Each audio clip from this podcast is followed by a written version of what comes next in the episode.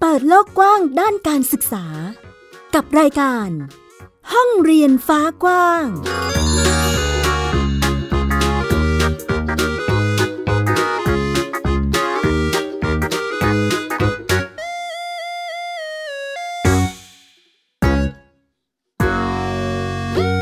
วัสดีค่ะ ต้อนรับคุณผู้ฟังเข้าสู่รายการห้องเรียนฟ้ากว้าง ทักทายกับสัปดาห์สุดท้ายของปีค่ะ ก่อนที่เราจะ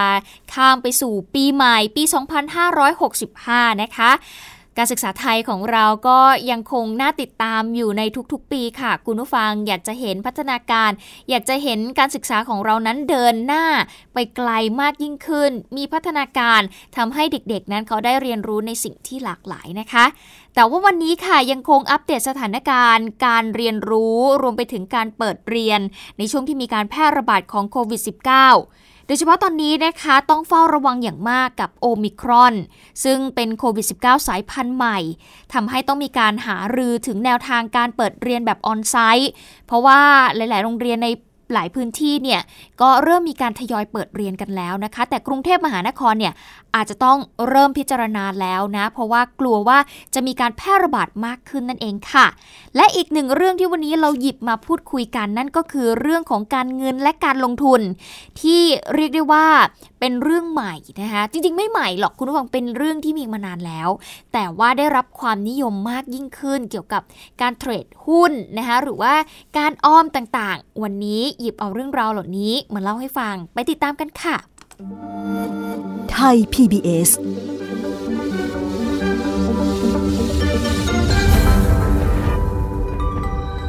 สำหรับแนวทางการเปิดเรียนในช่วงที่มีการแพร่ระบาดของโควิด -19 แบบนี้ ในพื้นที่กรุงเทพมหานครนะคะ ก็ได้มีการเตรียมแนวทางสำหรับการเรียนของน้องๆนนักเรียนชั้นประถมศึกษาปีที่ 4 ถึง 6 ก็เตรียมพร้อมถ้าหากมีการฉีดวัคซีนให้กับเด็กๆ ในกลุ่มนี้แล้วเนี่ยก็อาจจะเปิดเรียนได้หรืออย่างไรก็ต้องติดตามค่ะ ขณะที่กระทรวงศึกษาธิการเองก็ยังไม่ได้มีการเพิ่มมาตรการเกี่ยวกับการเปิดเรียนแบบออนไซต์ หลังจากพบว่าโควิด -19 สายพันธุ์โอมิครอนเนี่ยมีเพิ่มมากขึ้นนั่นเองค่ะ คุณหญิงกัลยาโสพลพนิษรัฐมนตรีช่วยว่าการกระทรวงศึกษาธิการเองก็บอกว่า ตอนนี้เนี่ยทางกระทรวงศึกษาธิการยังไม่ได้มีการพิจารณา เพิ่มมาตรการป้องกันการแพร่ระบาดในโรงเรียน ที่มีการเปิดเรียนแบบออนไซต์นะคะเนื่องจากว่าเหลือเวลาเรียนก่อนที่จะถึงช่วงปีใหม่เนี่ยอีกไม่กี่วัน ก็จะปิดเทอมแล้วนะคะก็เลยยังไม่มีมาตรการ ส่วนมาตรการหลังปีใหม่ไปเนี่ยถ้าหากสถานการณ์การแพร่ระบาดในประเทศของเราดีขึ้น ทางกระทรวงก็หวังว่าจะมีการเพิ่มจำนวนการเรียนในรูปแบบออนไซต์ให้มากขึ้นค่ะขณะที่กรุงเทพมหานครก็ได้มีการหารือร่วมกันกับหน่วยงานที่เกี่ยวข้องนะคะเกี่ยวกับแนวทางการเตรียมความพร้อมสำหรับการเปิดเรียนแบบออนไซต์ของโรงเรียนสังกัดกรุงเทพมหานคร ที่มีการจัดการเรียนการสอนในระดับชั้น ประถมศึกษาปีที่4ถึง6ในภาคเรียนที่ 2 ปี 2564 โดยกำหนดมาตรการป้องกันการแพร่ระบาดของโควิด -19 แบบครอบจักรวาลเลยค่ะ ตามข้อกำหนด 6 มาตรการหลัก 6 มาตรการเสริม รวมไปถึง 7 มาตรการเข้มด้วย ส่วนเรื่องของการฉีดวัคซีนโควิด -19 ของนักเรียนชั้นประถมศึกษา ให้สำนักอนามัยดำเนินการตามแนวทางที่ออยได้มีการอนุมัติ ขยายขอบเขตข้อบ่งใช้ของวัคซีนสำหรับกลุ่มเด็กอายุ 5-11 ปี นี่คือความเคลื่อนไหวเรื่องของมาตรการการรับมือ การเปิดเรียนแบบออนไซต์นะคะในพื้นที่กรุงเทพมหานคร แต่ว่าในจังหวัดอื่นๆ ก็ยังคงต้องติดตามนะคะเพราะว่าหลาย ๆ พื้นที่เองก็ต้องเฝ้าระวังสำหรับโอมิครอน การแพร่ระบาดในครั้งนี้ก็เริ่มกระจายไปในหลาย ๆ จังหวัดบ้างแล้วนะคะ ก็ต้องติดตามสถานการณ์กัน แน่นอนว่าโควิด -19 ทำให้ได้รับผลกระทบด้านการศึกษาในหลากหลายมิติเลยทีเดียว อีกหนึ่งเรื่องที่เราได้รับผลกระทบนั่นคือเด็กๆ หลุดออกจากระบบการศึกษาค่ะ แน่นอนว่ามีเด็กจำนวนหนึ่ง ตัดสินใจหยุดเรียนกลางคันนะคุณผู้ฟังหรือว่าออกจากเรียนไปเลย ในช่วงที่มีการแพร่ระบาดของโควิด -19 ซึ่งเด็กๆกลุ่มนี้พบว่าส่วนใหญ่เลย คือนักเรียนชั้นที่เป็นช่วงชั้นรอยต่อ อาจจะเป็นนักเรียนชั้นป .3 ขึ้นป .4 หรือว่าม .3 ขึ้นม .4 เป็นต้นนะคะเป็นเป็นช่วงรอยต่อที่จะเรียนต่อนั่นเอง เป็นกลุ่มที่หลุดหายไปจากระบบการศึกษามากที่สุด แต่สิ่งหนึ่งที่ยากไม่แพ้กันเลยคุณผู้ฟังก็คือการนำเด็กกลุ่มนี้เนี่ยกลับเข้าสู่ระบบการศึกษาอีกครั้งหนึ่งค่ะ วันนี้เราพาไปติดตามความพยายามของนักเรียนคนหนึ่งที่จังหวัดนนทบุรี เกี่ยวกับการเรียนของเขา ติดตามรายงานเรื่องนี้กับคุณออนซินีอมรโมรีค่ะ มีมีช่วงเปิดเทอมเปิดเทอมที่เขาให้นักเรียนมาโรงเรียนตอนเทอมสองครับ ก็เห็นเห็นนักเรียนขับรถผ่านก็คิดถึงสมัยก่อนครับ ที่แบบมาเรียนกับเพื่อนครับ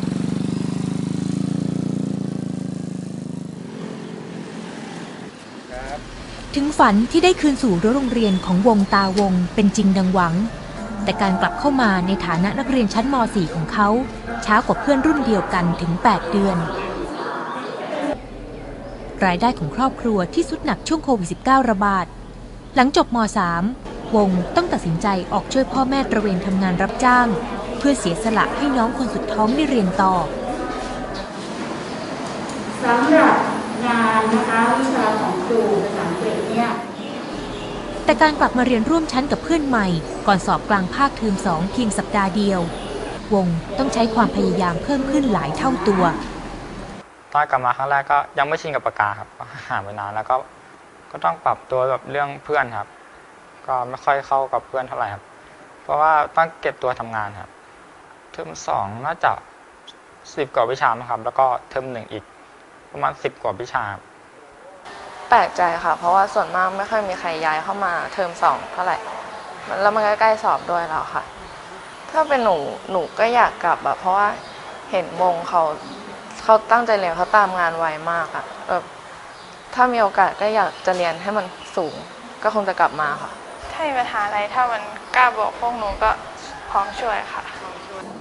หน้าจอโทรศัพท์ที่แตกละเอียด เป็นเครื่องมือเดียวที่ช่วยให้วงเก็บใบงานตามรายวิชาในเทอมแรกหลังเลิกเรียน พร้อมกับทบทวนบทเรียนใหม่ ที่เวลาสอบงวดขึ้นมาเรื่อยคนมาเรียนเขาทำได้กันอยู่แล้ว เราก็ต้องทำได้ทำได้เดี๋ยวเข้าใจป่ะเออๆใช้เวลาให้คุ้มค่าชดเชยช่วงที่หายไป และไม่อยากซ้ำชั้น เป็นเป้าหมายที่วงย้ำกับตัวเองเสมอ แต่นั่นต้องอาศัยแรงหนุนเสริมจากรอบด้าน ซึ่งโรงเรียนก็ยอมรับว่า เป็นเรื่องยากสำหรับเด็กที่กลับเข้าระบบโรงเรียนไม่ให้หลุดออกซ้ำอีก เมื่อเขาเข้ามาในระบบโรงเรียนแล้วเนี่ยเขาตามเพื่อนไม่ทันบทเรียนมากเกินไป อย่างเมื่ออีกสองสามวันเนี่ยจะสอบ แล้วเขาจะสอบทันเพื่อนหรือเปล่าอะไรหรือเปล่าเนี่ยนะครับนี่คือความยากของเขา เราก็พยายามบอกคุณครูของเราบอกเพื่อนๆในห้องนะครับของเด็กเนี่ยว่าต้องช่วยกันดูแล ก็ถ้ารอก็รอได้ครับ แต่ก็ไม่รู้ว่าแบบมันจะมีจุดเปลี่ยนนะแบบ ทำให้แบบไม่อยากเรียน ถ้าจบมมหกไปแล้วมีบุตร แล้วก็ไปหางานทำน่าจะแบบน่าจะได้เงินเยอะกว่านี้ครับ นับจากนี้วงคือนักเรียนชั้นม .4 ในระบบฐานข้อมูลโรงเรียนไซน้อย จังหวัดนนทบุรี ที่มีสิทธิ์ได้รับการศึกษาอย่างเสมอภาคเท่าเทียม เช่นเดียวกับนักเรียนคนอื่นๆ แต่ไม่ได้หมายความว่านักเรียนที่หลุดจากระบบการศึกษาไปแล้วกว่า 74,000 คน จะมีโอกาสได้กลับคืนสู่ห้องเรียน เพื่อให้การศึกษาสารฝันและอนาคต เช่นเดียวกับวง ออนซินี อมรโมลี ไทย PBS รายงาน นอกจากประเด็นของเด็กหลุดออกจากระบบการศึกษาอีกประเด็นหนึ่งที่ได้รับผลกระทบไม่แพ้กันนั่นก็คือ ปัญหาเด็กจบใหม่ตกงานค่ะ คุณผู้ฟัง โอกาสของการจะได้ทำงานของเด็กจบใหม่ในช่วงโควิด -19 เนี่ย บางครั้งอาจจะถูกมองว่าเป็นเรื่องที่ไม่ง่ายเลยนะ คุณผู้ฟัง เพราะว่าอย่างที่เราเห็นสถานการณ์เนาะ คนตกงานเพิ่มมากขึ้น บริษัทหรือว่าองค์กรต่างๆ เริ่มมีการรับพนักงานน้อยลงทำให้อัตราการว่างงานเพิ่มขึ้น เด็กตกงานเยอะขึ้นค่ะ แต่ก็ไม่ใช่ว่าเด็กทุกคนจะโชคร้ายซะทีเดียวนะ คุณฟังก็ยังมีเด็กบางคนที่ได้รับโอกาสอยู่บ้าง วันนี้เราเลยมีเสียงสะท้อนจากเด็กจบใหม่ แล้วก็บริษัทรับจัดหางาน ซึ่งก็มาสะท้อนให้พวกเราได้เห็นนะคะว่า ถ้าหากคุณค้นหาตัวเองให้เจอกำหนดเป้าหมายของชีวิตให้ชัด โอกาสได้งานก็ไม่ยากเกินไปค่ะ เราจะไปติดตามเรื่องนี้กับคุณเนติชาวคงแก้ว ไปฟังค่ะ ตรวจสอบรายละเอียดราคาสินค้าก่อนลงขาย คือการทำงานที่บ้านช่วงโควิด -19 หลังจบการศึกษา คณะพาณิชยศาสตร์และการบัญชีมาเป็นเวลา 6 เดือน เขาคือเด็กจบใหม่ที่กว่าจะได้งานทำในบริษัทเอกชนได้ ไม่ใช่เรื่องง่าย เราหางานมาประมาณกี่ที่ได้กว่าจะได้ที่นี่ โอ้สิบบวกบวกใช่ มันยากพี่ที่เราจะหางานที่แบบมันที่เราสนใจรวมไปถึงคือเรามีปัจจัยอื่นที่ต้องคิดอีกอย่างเช่นเรื่องอะค่าตอบแทนอย่างเงี้ย ค่าตอบแทนบางที่คือเขาเรียกเราไป แต่เราไม่ได้สนใจ เพราะว่าเขาให้ค่าตอบแทนน้อยกว่าที่เราหวัง คือเอาจริงๆอะผมคิดว่าคนทุกคนมันมีภาระของตัวเองอยู่แล้ว จบใหม่ปุ๊บพอจบปุ๊บอะบางคนอย่างเช่นผมเนี่ยไม่ได้รับเงินจากพ่อแม่แล้วเออก็ต้องหาเอง แล้วแบบบางที่อะอย่างประเทศไทยให้ขั้นต่ำหมื่นห้าอย่างเงี้ยพี่ คือเอาจริงๆหมื่นห้าผมใช้แค่กินอยู่เดินทางแบบสบายๆนะ หมดแล้ว ยังไม่รวมค่าน้ำค่าไฟสำหรับบางคนที่มีคอนโดต้องเช่าหอต้องผ่อนอะไรพวกเนี้ยเขาจบการศึกษาจากสถาบันที่มีชื่อเสียงอันดับต้นๆของประเทศ แม้งานที่ทำอาจจะยังไม่ใช่งานที่ตรงตามความฝัน แต่ก็ตัดสินใจทำเพื่อหารายได้และประสบการณ์ ยื่นไปก่อน ยื่นในสายที่ตัวเองสนใจไปทั้งหมดก่อน ใช่ แล้วก็แบบบังเอิญโชคดีที่มันมีบริษัทหนึ่งเขาติดต่อเข้ามา แต่ว่ามันอาจจะไม่ได้ตรงกับ สิ่งที่เราสนใจขนาดนั้น แต่ว่าในณตอนนั้นอะด้วยความที่แบบเรายังไม่รู้ว่าอนาคตเราจะเป็นยังไง เราจะต้องวางแผนอะไรยังไงต่อไป บริษัทไหนจะเรียกเราในอีกกี่วันเราก็ไม่รู้ อาจจะไม่เรียกไปเลยอีก2อสเดือนก็ได้ ก็เลยตัดสินใจว่าแบบโอเค อย่างน้อยคือบริษัทที่เรียกเราที่แบบเรียกเราแล้วแบบเสนอเราในตอนนั้นอะคือเขาอาจจะเห็นอะไรบางอย่างในตัวเราเลยให้โอกาสเรา แล้วเลยแบบโอเคงั้นรับไว้ก่อน เดี๋ยวจะพามาดูนะคะในส่วนของโควิดรอบแรกนะคะโควิดระบาดหลายระลอก อัตราการว่างงานเด็กจบใหม่มีแนวโน้มเพิ่มขึ้น แม้ตลาดแรงงานจะชะลอการรับพนักงาน เพราะได้รับผลกระทบจากโควิด แต่ปัจจุบันยังมีตลาดแรงงานที่มีความต้องการแรงงานสูง ผู้จัดการในบริษัทรับสมัครงาน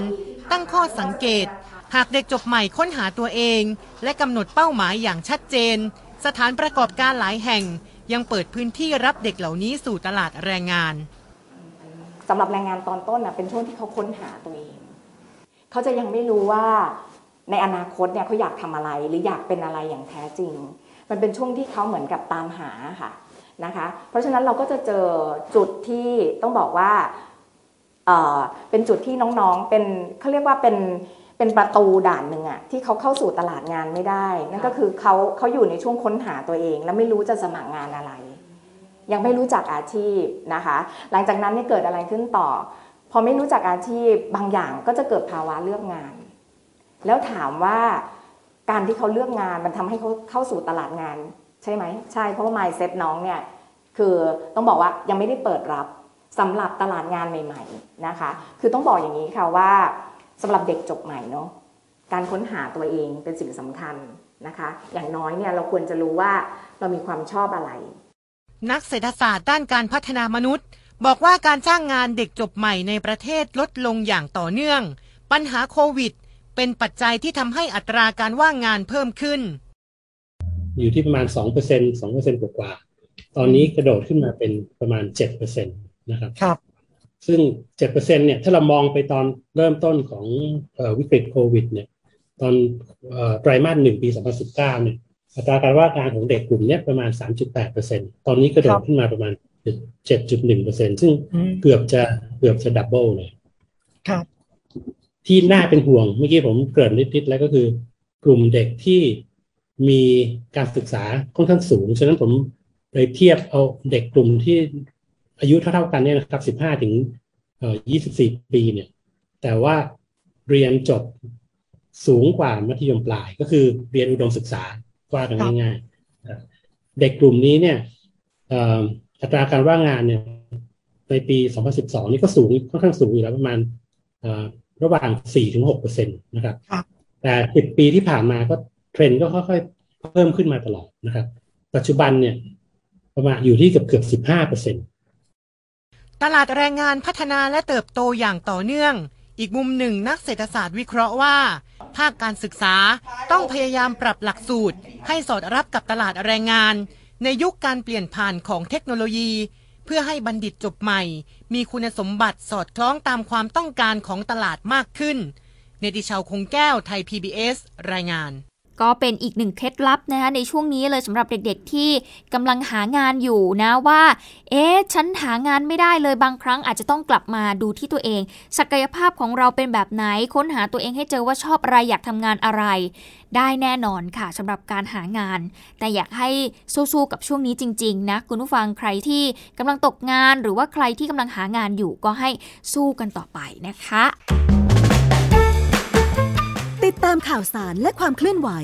ของ Thai PBS Podcast ได้ทาง Facebook, Instagram และ Twitter เพียง search คำว่าไทย PBS Podcast ช่วงนี้เรื่องของการเงินและการลงทุนน่าสนใจมากค่ะ เพราะว่าคนเนี่ยเริ่มหันมาสนใจในการที่จะเล่นหุ้นกันมากขึ้นหรือว่า มีการลงทุนกับสกุลเงินดิจิตอลกันมากขึ้นนะคะ คุณผู้ฟังทำให้เรื่องนี้เนี่ยกลายเป็นว่านำไปบรรจุอยู่ในหลักสูตรการเรียนรู้ของน้องๆนนักเรียน ซึ่งน่าสนใจมากเพราะว่าในอนาคตเขาอาจจะสามารถทำตรงนี้เนี่ยเป็นการสร้างรายได้ให้กับตนเอง นอกจากนี้ยังรู้จักวิธีการบริหารจัดการเงินอีกด้วย แต่ไม่ใช่แค่เรื่องของการลงทุนอย่างเดียว เรื่องของการออมก็มีมาให้ได้ติดตามกันด้วยค่ะ ราะว่าตอนนี้นะคะธนาคารอมสินได้มีการจับมือกับสหวิทยาการ มหาวิทยาลัยขอนแก่น วิทยาเขตหนองคาย เปิดธนาคารโรงเรียนดิจิทัล ในสถานศึกษาแห่งแรกในภาคอีสาน ฝึกวินัยการออมแล้วก็การสร้างประสบการณ์ให้กับนักศึกษาได้เรียนรู้เรื่องหลักการออมที่แท้จริงค่ะซึ่งธนาคารออมสินแล้วก็มหาวิทยาลัยเนี่ยเขาก็ลงนามข้อตกลง เปิดธนาคารโรงเรียนดิจิทัลอย่างที่บอกไปนะคะ ซึ่งนางสาวนายนาไพบูลย์ผู้อำนวยการธนาคารออมสินภาค 10 เองก็บอกว่า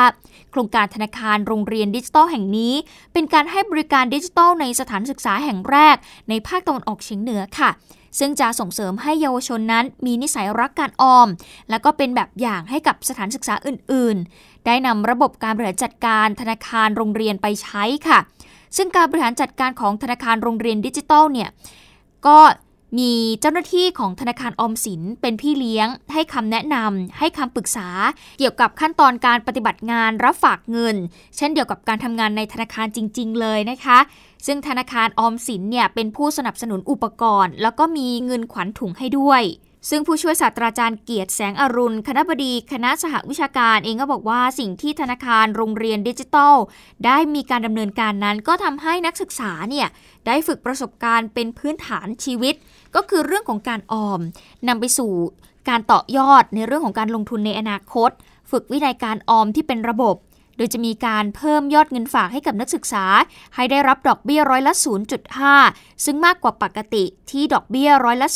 0.25 และนักเรียนสามารถเริ่มออมได้ตั้งแต่ตอนนี้เป็นต้นไปเลยค่ะ และเมื่ออายุ 20 ปีหรือว่าเรียนอยู่ชั้นปีที่ 3 สามารถที่จะกู้ยืมเงินได้คนละ 50,000 บาท เพื่อไปใช้ในการลงทุนตามรายวิชาที่เรียนได้ โอ้โหนี่ก็ถือเป็นอีกหนึ่งวิธีการนะคะในการปลูกฝังเรื่องการออม การลงทุนให้กับเด็กๆ นั่นเองค่ะ ซึ่งจริงๆ แล้วธนาคารออมสินเนี่ยก็ ส่งเสริมเรื่องนี้อยู่บ่อยครั้งเหมือนกัน ดิฉันจำได้ว่าช่วงมัธยมศึกษา ดิฉันเรียนอยู่ที่จังหวัดกาลสินโรงเรียนอนุกุลนาลีค่ะ ก็มีธนาคารรักการออม ที่เปิดให้เด็กๆเนี่ยสามารถไปฝากไปถอนได้นะคะซึ่งก็จะมีกรรมการนักเรียนหรือว่าเป็นนักเรียนที่เป็นอาสาไปทำงานอยู่ในนั้น ก็จะมีระบบการฝากเงิน เราก็จะเอาเงินที่คุณพ่อคุณแม่ให้มานี่แหละ ค่อยๆ ทยอยไปฝาก ทีละ 2 บาทบ้าง ทีละ 5 บาทบ้าง ทีละ 10 บาทบ้าง ก็เป็นอีกหนึ่งวิธีการส่งเสริม รักการออมให้กับเด็กๆ ในโรงเรียนนะคะก็ก็ถือเป็นอีกหนึ่งวิธีการเรียนรู้ของที่นี่นะคุณผู้ฟังแล้วก็ในอดีตของดิฉันด้วยนะคะ นอกเหนือจากเรื่องของการออมมาดูเรื่องของการลงทุนกันบ้าง ช่วงนี้เนี่ยผู้ใหญ่หลายคนเองก็หันมาสนใจเรื่องของการลงทุน ไม่ว่าจะเป็นการเล่นหุ้นหรือว่าการเล่นกับสกุลเงินดิจิตอลนะคะ โรงเรียนแห่งหนึ่งในจังหวัดหนองบัวลำภูก็เลยมีการจัดสอนเทรดหุ้น แล้วก็สกุลเงินดิจิตอลค่ะ เพื่อให้นักเรียนนั้นรู้จักวิธีการใช้เงิน แล้วก็วิธีการลงทุน จะเป็นอย่างไรติดตามจากรายงานค่ะวิธีเทรดหุ้นผ่านแอปพลิเคชัน Streaming Click to Win ของตลาดหลักทรัพย์แห่งประเทศไทย ซึ่งครูโรงเรียนนาดีค่ายสว่าง อำเภอสุวรรณคูหา จังหวัดหนองบัวลำพู นำมาสอนนักเรียนเพื่อให้รู้จักวางแผนการใช้เงิน และการนำเงินมาลงทุนเพื่อให้ได้ผลตอบแทนมากกว่าการฝากเงินในธนาคาร การเทรดหุ้นเป็นหนึ่งในวิชากลุ่มสาระสังคมศึกษา วิชาเศรษฐศาสตร์ บรรจุในหลักสูตรการเรียนการสอนของโรงเรียนนาดีค่ายสว่างเป็นปีแรก ตามแนวคิดการจัดการเรียนการสอน เพื่อสร้างเด็กยุคใหม่ให้ก้าวทันสื่อและการเปลี่ยนแปลง หลังกระแสการเล่นหุ้นและการนำเงินมาลงทุนในตลาดหุ้น ทั้งหุ้นในกลุ่มบิตคอยและคริปโตกำลังได้รับความนิยม เพื่อเป็นการปูพื้นฐานให้นักเรียนได้เรียนรู้เข้าใจนะครับนะครับ ได้เข้าใจสภาวะที่แท้จริงของตลาด เพื่อเป็นการตัดสินใจในอนาคตเมื่อเขานะครับได้นำเงินจริงนั้นไปลงทุน แล้วก็สามารถควบคุมอารมณ์การลงทุนได้ ว่าเมื่อตลาดหุ้นตก เราควรทำยังไง เมื่อตลาดหุ้นขึ้น เราควรทำอย่างไร และเมื่อเราเสียหุ้นหรือขาดทุนเราควรทำใจยังไงชีวิตประจำวันนะลูกต่อไป การที่จะมาลงทุนได้นักเรียนที่เรียนเทรดหุ้นจะเป็นนักเรียนในระดับชั้นมัธยมศึกษา และต้องเรียนผ่านแอปพลิเคชันบนโทรศัพท์มือถือ โดยครูจะนำแพลตฟอร์มเกมจำลองการซื้อขายหลักทรัพย์ โดยระบบจะใช้ข้อมูลราคาหุ้นที่มีอยู่จริงในตลาดหลักทรัพย์ แต่ไม่ใช้เงินจริงในการซื้อขาย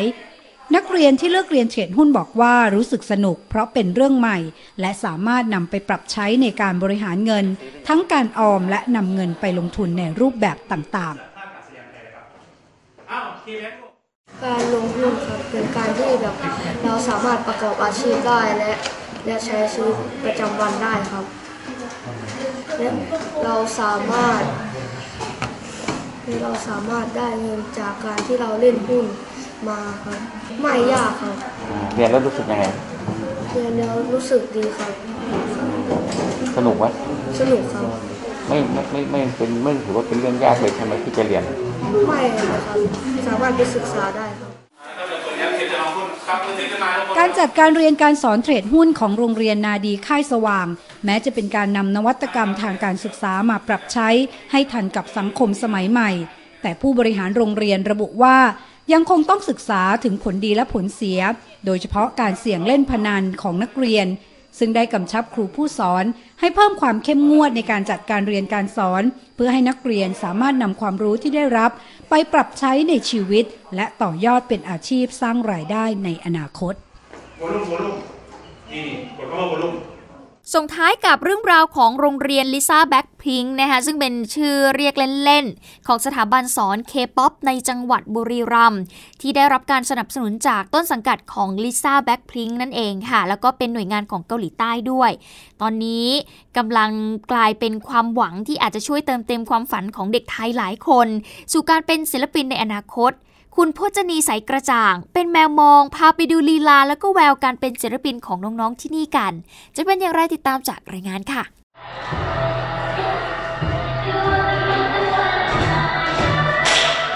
ท่าทางการเต้นที่แข็งแรงตามแบบต้นฉบับศิลปินเกาหลี ที่แสดงออกอย่างพร้อมเพรียงสวยงาม ด้วยแววตาที่มุ่งมั่นและตั้งใจ ของนักเรียนสถาบันสอนเต้นเคป๊อป โรงเรียนโนนสุวรรณพิทยาคม อำเภอโนนสุวรรณ จังหวัดบุรีรัมย์ ทุกคนล้วนตั้งใจฝึกฝนเพื่อทำตามความฝันในการเป็นศิลปิน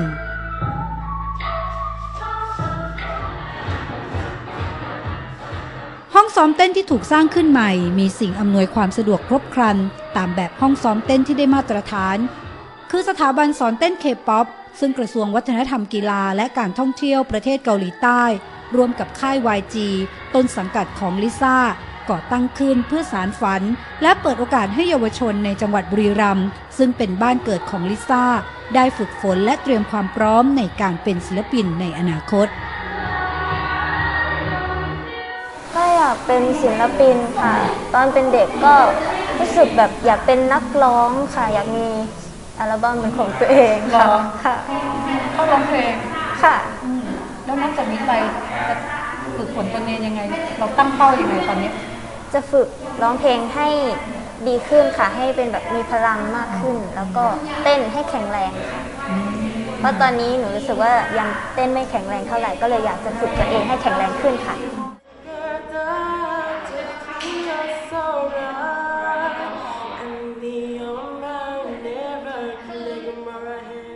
การฝึกฝนร้องเพลงทั้งไทยและเกาหลี วิธีการเปล่งเสียงให้ถูกวิธี รวมถึงการพัฒนาบุคลิกภาพ คือส่วนหนึ่งที่นักเรียนในโครงการจะได้รับการฝึกฝน โดยมีครูในโครงการสองคนคอยดูแลและควบคุมการร้องและเต้น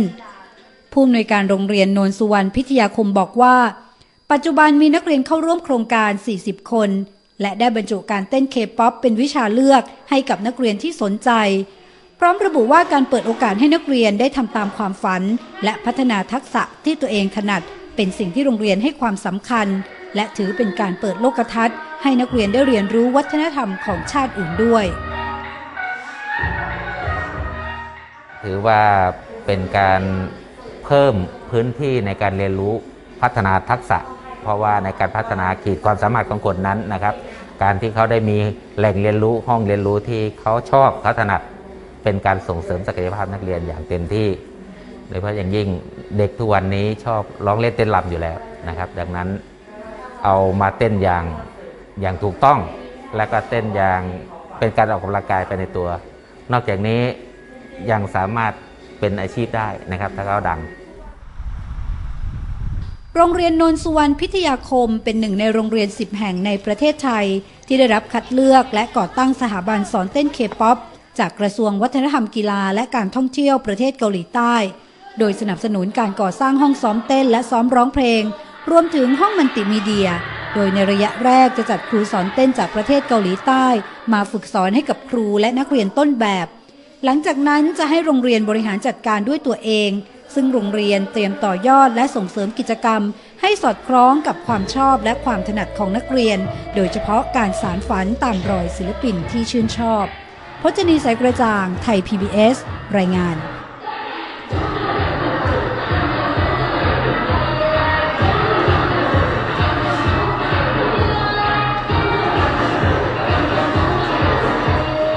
ก็ถือว่าเป็นอีกหนึ่งความหวังของเด็กๆนะในการก้าวไปสู่ความฝันของเขา เติมเต็มให้พวกเขาสามารถไปสู่ฝันได้นะคะก็ หวังว่าเด็กๆ เนี่ยจะมีความสุขแล้วก็ได้รับโอกาสเหมือนลิซ่าที่เขาไปโด่งดัง เรียกว่าทั่วโลกเลย หลายๆ คนก็รักเขานะคะแล้วก็มีแฟนคลับเยอะมากๆค่ะ ก็หวังว่าเด็กๆ จะได้รับแรงบันดาลใจตรงนี้ แล้วก็พัฒนาตนเองให้มากขึ้นนะคะ เอาล่ะคุณผู้ฟังคะทั้งหมดนี้คือห้องเรียนฟ้ากว้างที่นำมาฝากในวันนี้ค่ะ คุณผู้ฟังสามารถติดตามรายการของเราได้ ปีหน้าค่ะ เราปรับผังใหม่ เดิมทีเนี่ยจะออกอากาศทุกวันเสาร์และอาทิตย์ค่ะ แต่คุณผู้ฟังจะสามารถรับฟังเราได้ในทุกๆวันจันทร์และวันพฤหัสบดี วันจันทร์นี้จะเป็นเรื่องราวเกี่ยวกับ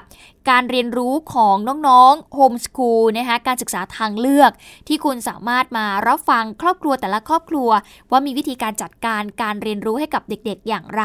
ถ้าหากจะเลือกการศึกษาในรูปแบบนี้ ส่วนวันพฤหัสบดียังคงอัปเดตกับเรื่องราวการศึกษา